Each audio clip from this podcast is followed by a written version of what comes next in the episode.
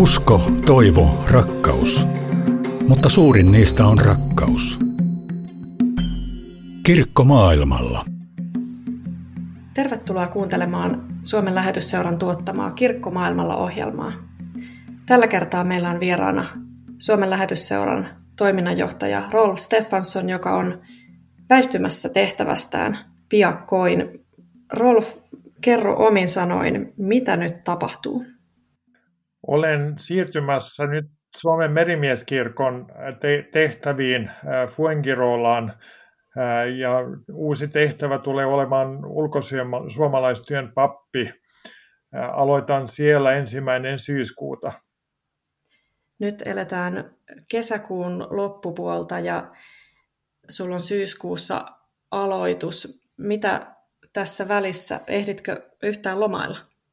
Kyllä ehdin lomailla. Pidän tavanomaisesti heinäkuussa vuosilomaa ja sen ehdin pitää tänäkin vuonna. Mutta sen lisäksi nyt on tehtävien luovutus seuraajalleni käynnissä ja, ja tota se nyt teettää jonkin verran työtä. Palataan siihen, että mistä tämä päätös tuli, miksi halusit Lähetysseuran toiminnanjohtajan paikalta lähteä? Siinä on moni, monenlaisia eri syitä. Me ollaan vaimoni kanssa lähdetty Tansaniaan ja koettiin silloin, että, että se oli kutsumus toimia ulkomailla. Ja me oltiin hyvin innostuneita siitä ulkomaan työskentelystä Suomen Lähetysseuran kautta. Ja se oli semmoinen kokemus, että ajattelimme, että haluamme vielä käydä sen läpi. Sitten toinen ajatus on, että olen kuitenkin identiteetiltäni pappi. Ja nyt on kulunut monia vuosia, jolloin en ole ollut seurakuntatyössä tai papillisissa töissä. Ja haluan vielä työelämäni aikana palata siihen ja kohdata seurakuntalaisia ja te- tehdä ihan sitä perusseurakuntatyötä. Mikä papin työssä on nimenomaan vetänyt puoleensa ja mitä sä siitä kaipaat? Siinä on monia eri asioita.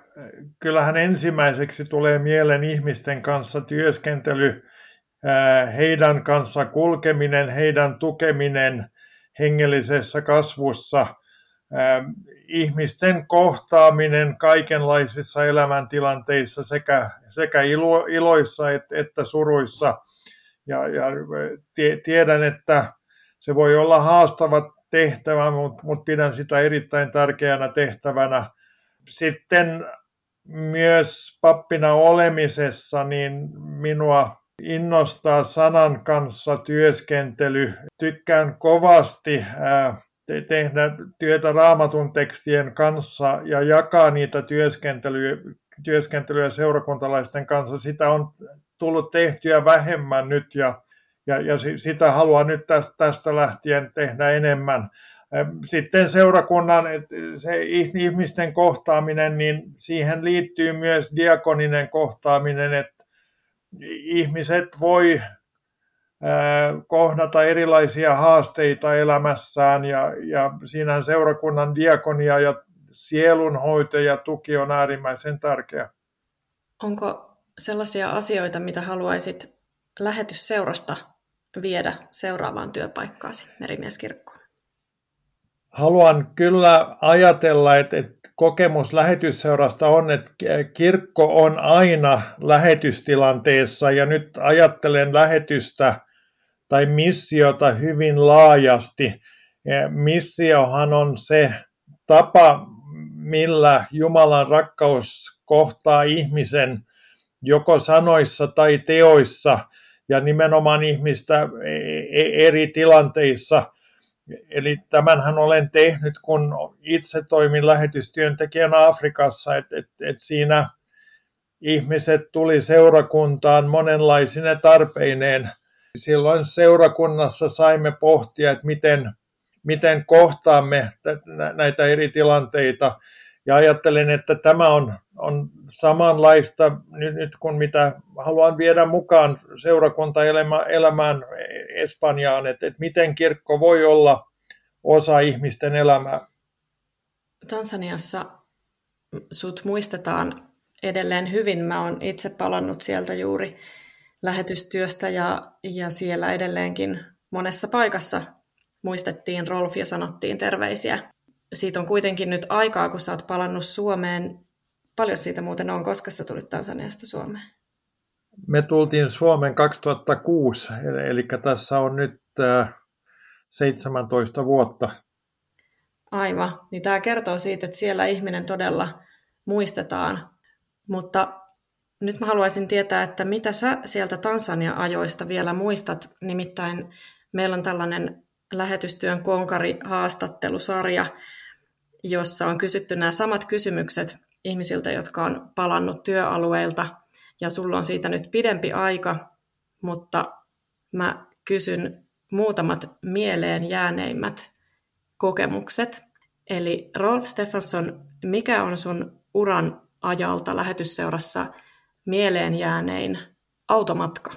Mieleen jäänein automatka, ää, se kyllä on se matka, mitä suoritettiin, kun kielikoulu loppui Morogorossa ja silloin ajettiin maan läpi ää, Vansaan. Siinä oli, oli tota noin, mä en muista miten monta sataa kilometriä se oli, mutta meillä oli auto täyteen pakattu tavaroilla, siis meidän muuttotavarat, ja sitten vielä pari afrikkalaista opiskelijaa pyysi, että saako ne sitten tulla meidän kanssamme, koska he olivat menossa samaan suuntaan, niin auto, joka oli Toyota Land Cruiser, oli ihan täyteen ahdettu, ja silloin tiet olivat vielä aika huonossa kunnossa, eli syviä kuoppia ja, ja, ja, ja tota, se oli hyvin hikinen matka ja, ja, ja keskinopeus oli aika alhainen, mutta meillä oli ihan mukavat juttutuokiot sitten tota, huonolla kielitaidolla näiden opiskelijoiden kanssa ja, ja, ja tota, ää, Se, se, se kyllä jäi mieleen aika, aika seikkailutäyteisenä matkana. Entä mieleen jäänein kulttuurishokki? Kyllä se liittyy asumiseen, eli se, että kun tulee yksinkertaiseen asuntoon, ja, ja nyt ajattelen nimenomaan kielikoulua, missä me asuttiin yhden huoneen asunnossa, missä oli pelkkä kylmä vettä, vesi ja, ja, ja vessakin oli siinä käytävällä tai, tai ulkokäytävällä.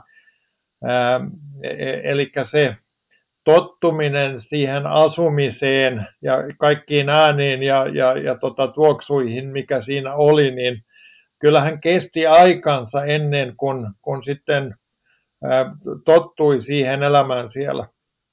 Mikä oli mieleen jäänein ruoka Tansaniassa? Heinäsirkat. Eli se, se pidettiin ihan, ihan delikatessina, ainakin siinä kaupungissa, missä me asuttiin. Et silloin kun oli heinäsirkkasesonki, niin lapset pyysivät, että pääsevätkö he sisään pihalle myös poimimaan niitä. Ja sittenhän niitä grillattiin öljyssä ja syötiin. Ja sitten viimeisenä vielä mieleen jäänein Jumalan läsnäolo. No se kuuluu kyllä kirkkokokemuksiin, eli meillähän oli aika, aika iso kirkko ja, ja tota, se oli, oli täynnä. Ihmisethän lauloi mukaan täydestä sydämestä. E- eli se ihan kokonaisvaltainen yhteyden kokemus messusta, niin, niin se jäi kyllä, kyllä, kyllä merkiksi Jumalan läsnäolosta. Nyt sellainen bonuskysymys tähän, että mikä näissä Suomen työvuosissa lähetysseurassa on sit ollut tällainen mieleen jäänyt Jumalan läsnäolo? Onko Jumala ollut läsnä myös Pasilan toimistossa tai Suomen työvuosissa? Kyllä Jumala on ollut läsnä Pasilan toimistossa Sanoisin, että se kokemus, mitä on, että, että nämä vuodet, etenkin nämä, nämä vuodet vuodesta kaksituhattakaksikymmentä eteenpäinhän on ollut haasteellisia. Että on ollut koronaa, on ollut ä, taloushaasteita, on ollut Venäjän hyökkäyssota. Ja se ajattelen, että kun olen aloittanut aamurukouksella ja, ja sitten miten ikinä vaikeat asiat ovat näyttäytyneet, niin olemme kuitenkin päässeet eteenpäin ja asioihin on, on löytynyt ratkaisuja, niin kyllä se on minulle Jumalan läsnäolon merkki. Puhutaan paljon siitä, että miten suomalaistenkin pitäisi oppia Tansaniasta tai ylipäänsä globaalista etelästä ja kirkoista siellä. Näetkö sä, että näiden vuosien aikana Suomessa olisi opittu jotain tai olisi pystytty tuomaan jotain tuolta esimerkiksi Lähetysseuran työalueelta Suomeen ja Suomen kirkkoon?